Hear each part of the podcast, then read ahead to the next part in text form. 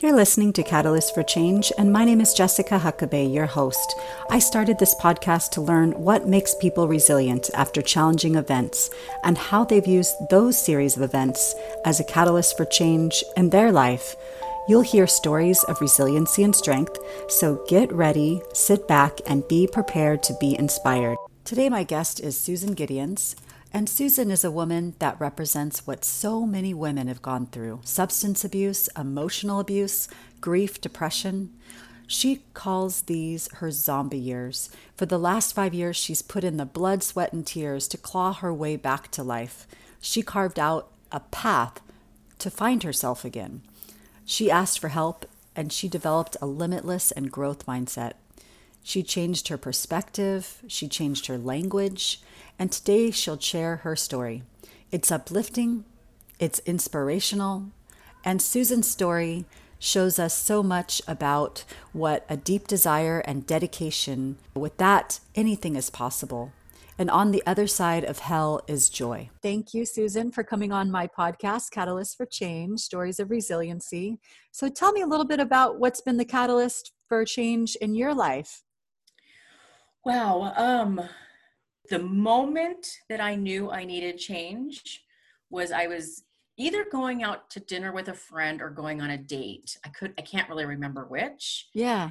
And I realized that I was so boring and had nothing to talk about and was kind of like the shallow empty human being. I call it my zombie state. Yeah. Because of everything that had happened the prior 10 or so years and there was just a moment where I thought, I have nothing interesting to say, either to a friend or to a date, whomever. Yeah. And what and what's the point? This is no life. Yeah.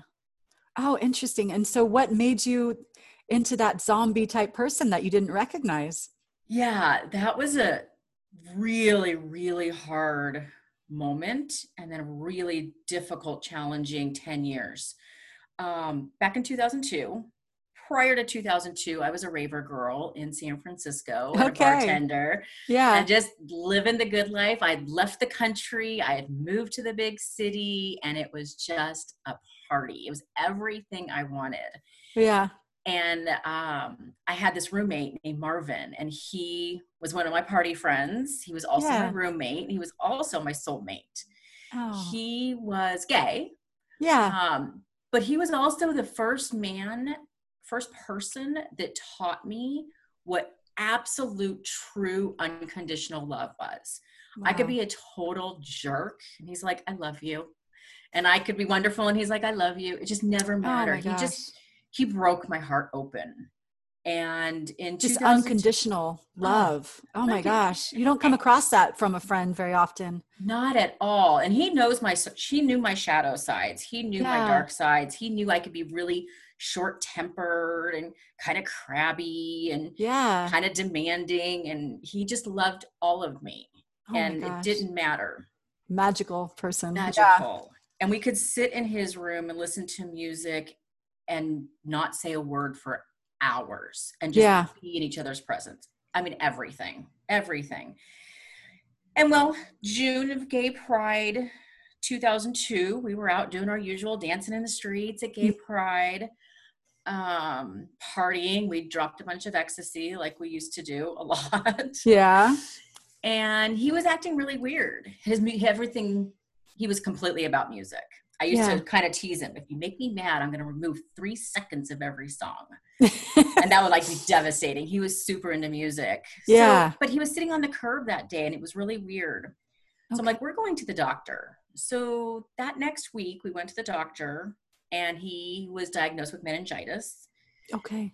And then we went on a 30, 35 day journey to try and heal him from meningitis. We lived in the hospital. I lived with him in the mm-hmm. hospital.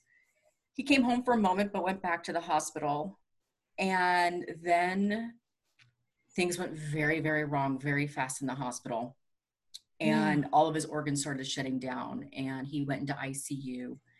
And I was the decision maker and the doctors came out and said mind you all of our friends were there everyone was coming in and out of the hospital his friends most of his friends didn't even know he was positive yeah and we had to tell him we had him HIV positive. Yeah. Okay. We had to tell the friends when he got meningitis. Yeah. And we told them, I told them that he would be okay, and that comes in later. Um.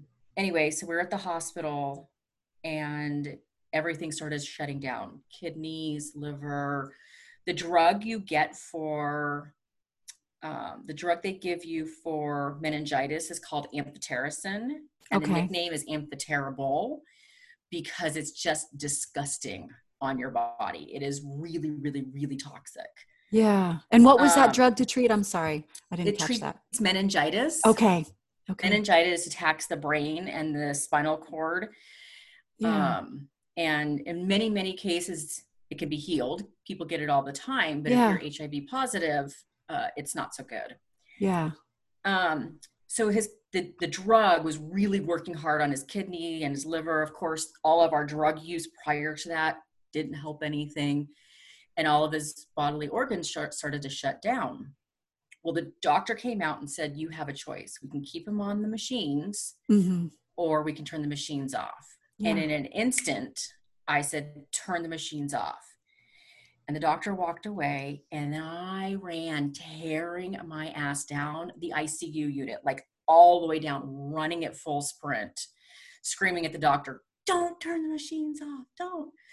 And i did this cycle of turn them on turn them off a couple of times because i was just losing my mind. Yeah. eventually a few days later he passed away. Um, and when he died i died with him metaphorically. Yeah. um, anyone can go into my house after 2002 and see tons of picture albums up to 2002 and then there was a moment in the middle of that picture album where there was not a picture again for a decade Wow. and any stranger walking into my house would be like oh the person that lives here died i didn't Wow. he did yeah.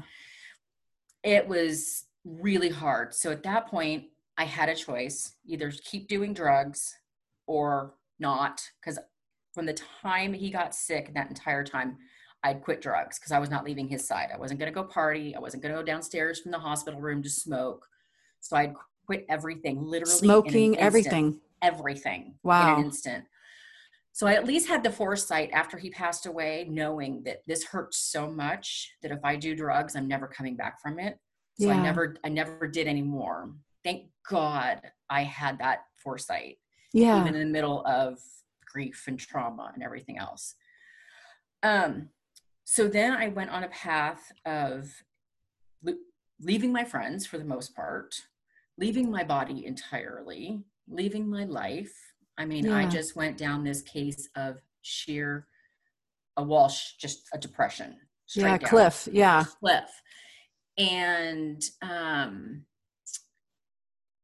i knew that was going on to a degree my Yeah. friends probably didn't because in the meantime as i am going down this cliff of depression gaining a ton of weight i gained gosh probably a hundred 100 to 130 pounds Wow. And what were you before? Were you really thin from? 120 yeah Okay. yeah um super just normal right Oh, normal. Okay. normal 120 skinny um and i got i went to school i got a bachelor's degree i got a master's degree and i got myself a career in biotech Wow. all the while just Depressed. total zombie Zombie. yeah just Oh going through the motions How in the heck did you did you get through all the the success and it was easy i didn't have to live my life i could just be head down out? Yeah.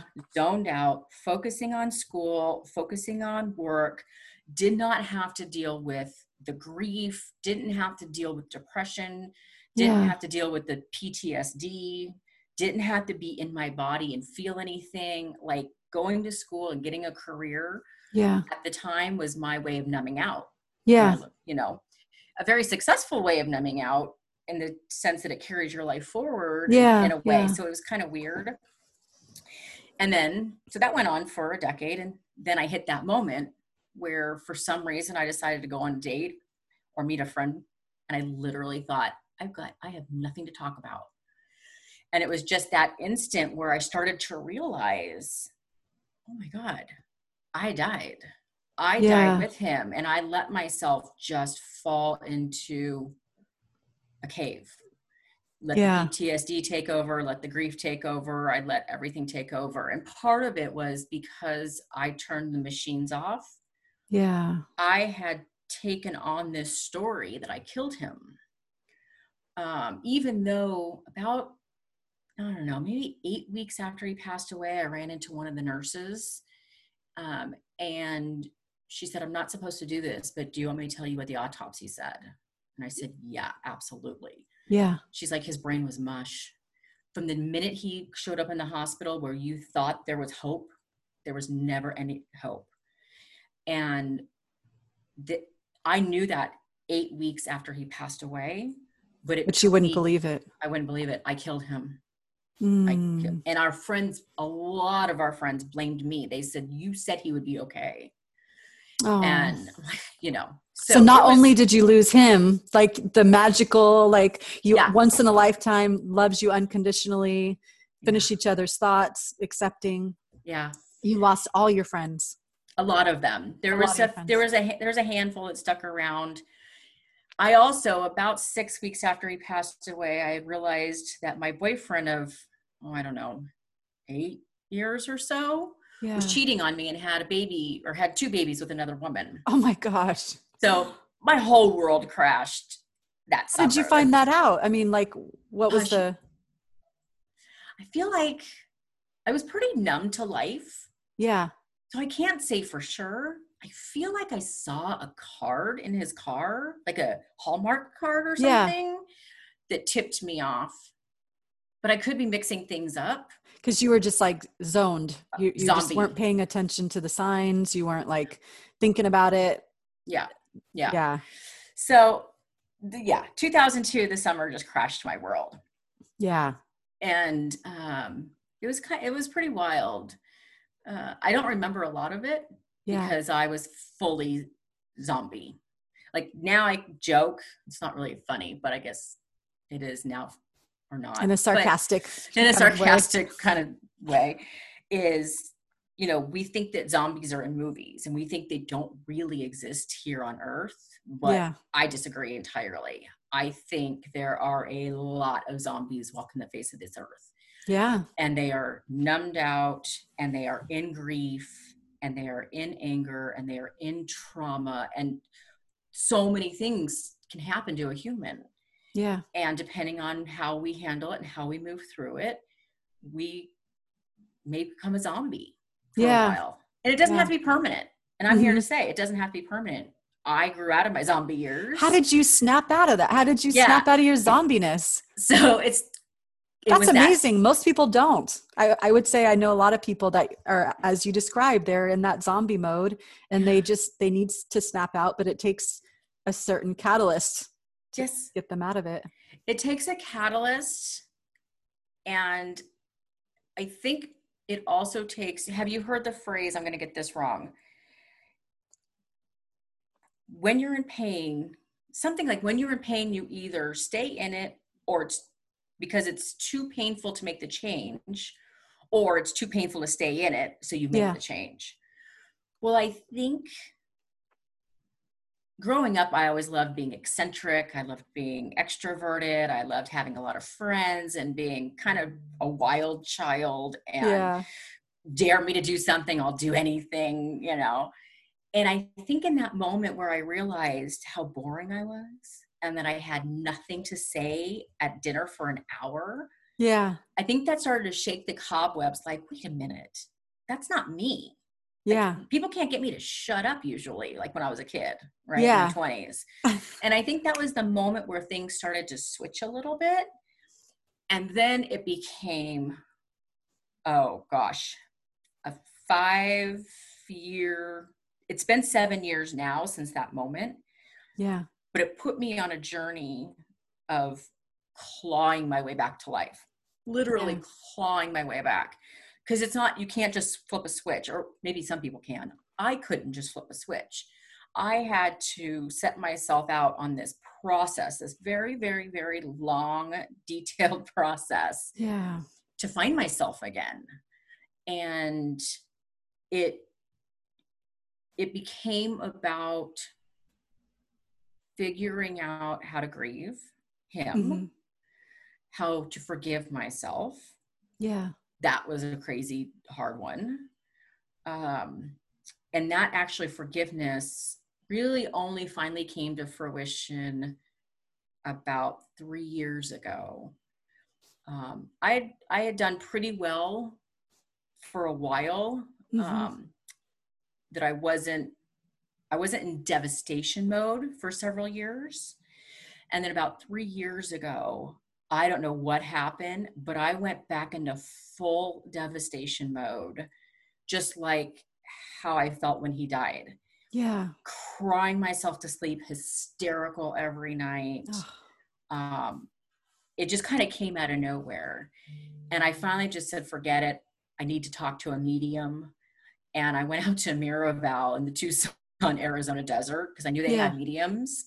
I'm like, I don't know if these people are real. I don't know if I believe in this, but I will try anything at this point. And I saw a medium, and she said to me, Who is the man? What did he what did she say? She said, Who is the woman wearing pearls and who's the man that looks like Elvis? And that was and I knew. and um and everything she told me that he was saying from that instant i've never had a day of grief again. It's just gone. I'm forgiven myself. He's forgiven me although he says there's nothing to forgive. Yeah. It just all released in that moment That's around amazing. him. Oh it was life changing it was yeah. life changing so that was cool. But then going back to clawing my way back to life, it was about forgiveness, and I got that many years later. I also was introduced at work to this thing called the Personal Excellence Program. And I work in biotech, and it just happened to be a leadership course um, that when you go into leadership, it's one of the courses they recommend you take. Yeah. And part of this course was teaching you it's called a three point check in, but essentially it's medica- med- medication. It's meditation. Okay. And it's getting, it's teaching you to get back into your body. And so there, right then, starts this wild transformation and clawing my way back to life. I learned yeah. how to get, I take a bunch of different courses. I learn how to get back into my body. I start working with meditation and start to calm my mind. Um, not stopping it, just kind of chilling it out a little bit. Yeah. Um, I I start doing this work around and mind you a lot of this then brings in therapists and coaches and so you've done that route as well. Oh i've done all of it. Yeah. all of it. Good. Good for you. all of the different pieces yeah. they start to pile on top of each yeah. other right? And they start to create this bigger big picture yeah. for me anyway. Um, and in the meditation, it gave me space in my brain to just not be so hard on myself. Mm-hmm. And then I started teaching something called Crucial Conversations, which is neither here nor there. It's a business oh, thing. Yeah. Yeah. It's, it's a, a, book. There's an author. A, yeah. Yeah. It's a book. and there's a big course you can mm-hmm. take. But in that course, they do a lot about storytelling. Like you tell yourself these stories that are not true. And based on that, you have miscommunication. And then I was like, huh, what stories am I telling myself? Yeah. So then I started on this journey about understanding the stories that I tell myself that take me down rabbit holes, that cause more trauma, that cause suffering, that yeah. cause me to be angry at someone, or all of these things that can happen. Yeah. And I sat in that space for quite a long time. I mean, I'm still in that space, but I sat there as a beginner. Yeah. Really just trying to uncover what am I allowing my brain to tell myself that I take as fact and I own it like a badge of honor. Yeah. it's just not true. And that was a massive, massive piece of me clawing my way back to life, right? Yeah. The first big story that I had to get over was I killed Marvin. Yeah. There was a release there. Um, so it's just, it's really interesting the path and the process to learn about yourself again. Yeah. Then I started wondering. People kept saying, Well, are you happy? And I'm like, What the hell does happiness mean? I literally had no idea what happiness meant. Yeah. And I started, of course, I Google it and I'm like, What is the definition of happiness? I'm like, Okay, I still don't know what that means. Yeah. and then I finally was like, Okay, forget it. I'm not going to figure out what happiness means how can I do things that make me feel happy? So I literally went all the way back to childhood and I started thinking, because I couldn't figure that out either, right? Like, do what that makes me happy. I was just really stuck. Yeah. Um, and I was set in a bunch of old thinking patterns and old behaviors. And finally, I was like, okay, what did you do as a kid? Because when you're a kid, for the most part, not all, this is not true across the board, but for some kids, yeah, that is when you were your most honest, true self, right? Yeah. The world hasn't gotten to you yet, maybe. Yeah, or, depending. You know, depending. Um, your friends haven't broken your heart yet, maybe, mm-hmm. you know. Um, the teacher at school hasn't told you, well, you're gonna be dumb and you don't yeah. ever try and be a biologist maybe, right? Yeah. And so I went back to start thinking, what did I like to do as a kid? And I started revisiting some of those activities. And that is actually one of the big things that broke me open yeah. to figuring out, oh, do more of what you love. And if you don't know what you love right now, do what you used to love. And yeah. you still love it. oh, that's that's a good point like do what you used to love if you can't figure out what you don't what you what you love right now exactly yeah a, at least it's a starting point right? yeah and then you can figure out well no i really don't love this anymore great now you have a piece of information that you can work with yeah what about it don't you love is there something the complete opposite go try that maybe you'll love that right? yeah but it gave me an anchor a starting point to start to kind of crack open and break open um, where to start finding some joy and start rediscovering who I am. Yeah. Uh, and then I went on a path of figuring out what my values are. And with finding my values, and this is coming very true today, especially in the last six months, I've done a lot more work around my values and really holding true and using them as an anchor yeah. to make decisions. So mm-hmm. if a decision comes towards me and I don't know which way to go, well, then I get to ask myself, well, does it honor my values? And if it does, great, do it. And if it doesn't, then don't do it because then you're not going to be authentic. Yeah.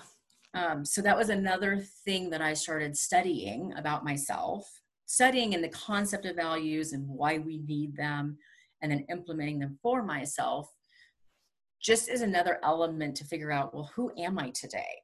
Yeah. And the whole process of clawing my way back to life was really just a process of finding out who am I today? Yeah. What am I about? What are my interests? What do I believe in? Yeah. Yeah, that's really interesting. Cause yeah, you went from this like empty shell to like figuring out like who you who you were you had to figure out who you were all over again because you weren't that girl in 2002 doing drugs or going to raves. You weren't that kid that was like this you know exhibitionist like you have to like you know wild and crazy. That wasn't you anymore but who were you? Right. So what was the thing that you went back to that you knew you loved? Well i've gone back to horseback riding.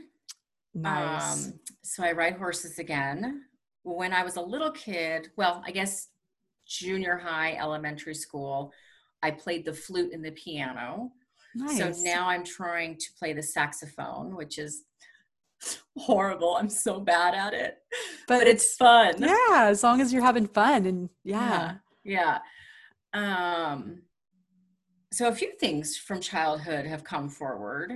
That's and good. then I have found all kinds of new things. I have figured out who I am and what I'm about what I care about. Yeah. Um, I have a whole new tribe of people that are like-minded, that are kind and compassionate and supportive. Yeah. And that took a long time for me to let people in. I bet. Um, yeah. My my grief was so deep mm-hmm. and so traumatic that many years ago, in between today and the time Marvin died in 2002, in between that, uh, my best friend at the time got cancer. Okay. And the day I heard she had cancer, it wasn't too long after that that I was like, I can't be your friend. And I left her in the middle of her having cancer. It, I don't regret many things in life. That is certainly one that I regret. Yeah. But it triggered so much PTSD that I was like, I am not going through that again. Yeah. We're, we're friends again today. I've apologized good. and she's still here with us. That's still, good to hear. It's yeah. good. She's still fighting cancer, but she's doing well. That's good. But it's important for people to know if you don't work through your stuff, it's going to come out again yeah. at the worst possible time. Like a very dear friend who you love immensely needs you and you walk away. Yeah. And I would have never been that person. That was not me. But living in a state of zombie, it became you knew you couldn't be there for her like she needed you to and you kind of just said nope can't handle yeah. it yeah. no, can't handle it because i never worked through the stuff to begin with. Yeah. If i had the same tools now and you learn to work through things then you can move past it which is and then be there for the next thing the next situation Big in situa- life yeah. that comes at you. Um which takes me to kind of to today and i'm doing breath work. So about a year ago i found breath work. Yeah tell me about that. Oh my gosh it's everything. It's transformational. It has completely changed my life. It's a particular there's different breathing patterns. Um, it's it's an active participation. It's not like meditation where you just sit and watch the thoughts pass and try not to attach to them there's it's active breathing. And what happens is is all the trauma that gets stuck both big t and little t that gets stuck in your body. Yeah. Good breathing patterns hyperoxygenate your body but it also helps to unstick stuff that's been there. Mm-hmm. whether it's you know you got somebody called you a name on the playground that gets stuck in our system if we don't process it car accident gets stuck on our system if we don't process it. Grief yeah. turning off the machines to your best friend. Yeah. leaving your other best friend when cancer arises and the guilt and shame that comes with that. It all gets stuck in our body if we don't process it. And breath work is this very cool thing that has allowed me to process and get rid of the stuck energy um, Where are you learning about that? yeah, tell me more. There's this woman named Samantha Skelly.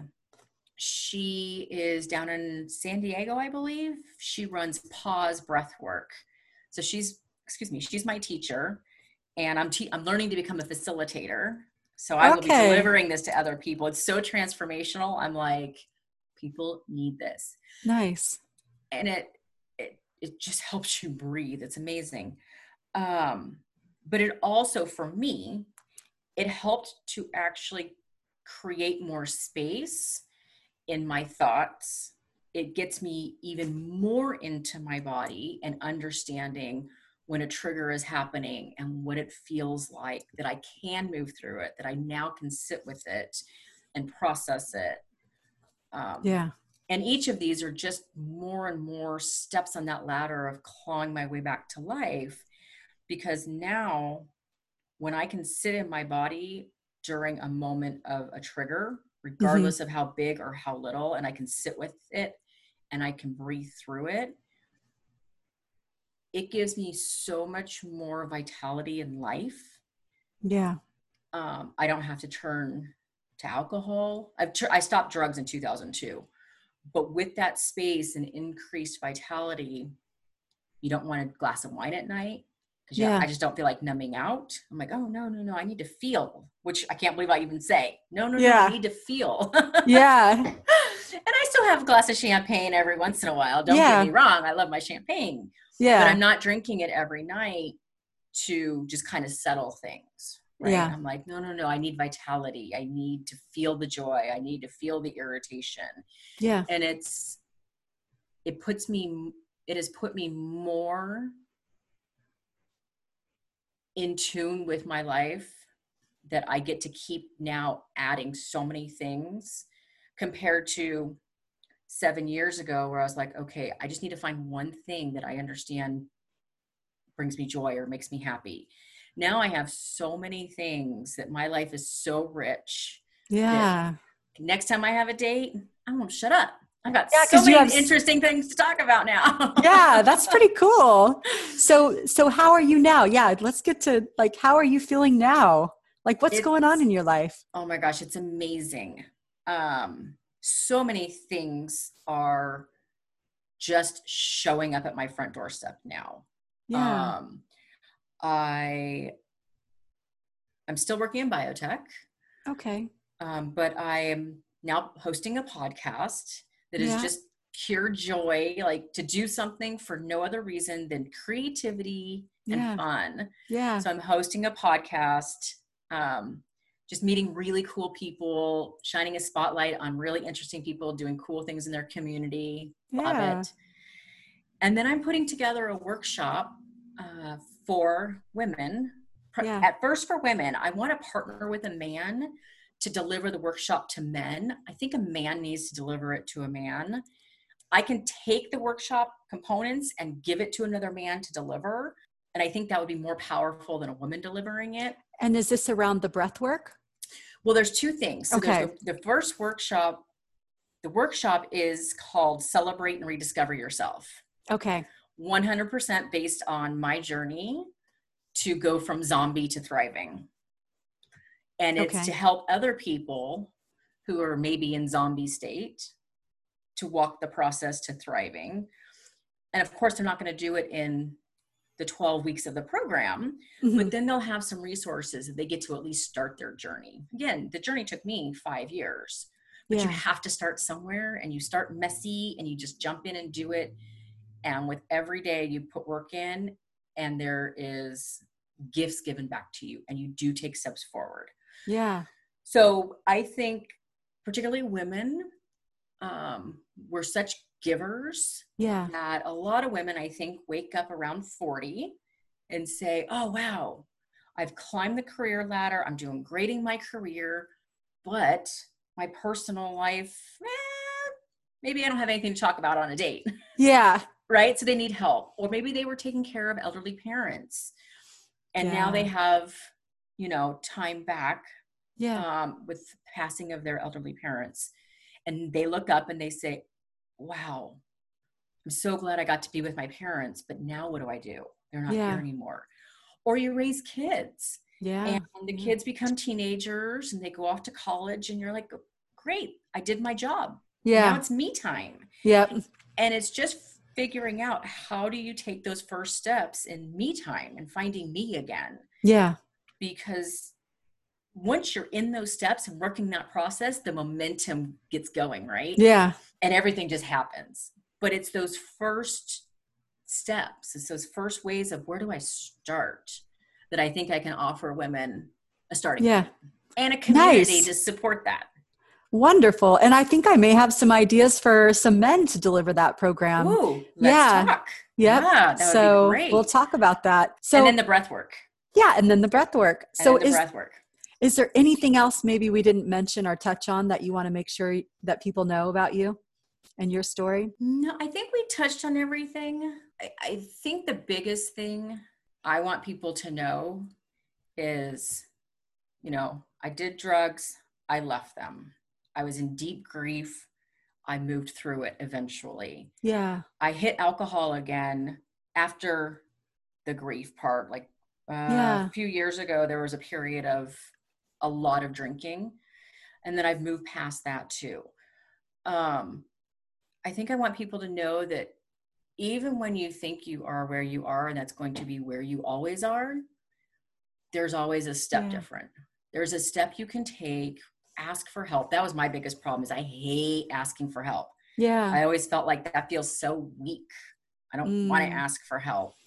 And then when I, I met a man named Wyatt Webb, who is actually um, he's an equestrian therapist out in Tucson, Arizona at Miraval.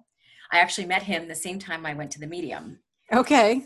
And he kicked me up one side and down the other. And he was, he basically said to me, well, he didn't basically, he exactly said to me, You think you have your S together. You think you've got it all figured out and you're golden in life. Yeah. And I can look at you and I can tell you are a disaster. Yeah. And I mean, I was bawling. But basically, after that, he's, and then he lifted me up and put me back together. He's like, just ask for help. Just know where you're hurting. Yeah. Ask for help. But isn't that the hard thing sometimes to oh. know where oh. you're hurting? Yes, that you have too. to do the work in order to. It feels yes. like yeah. yeah.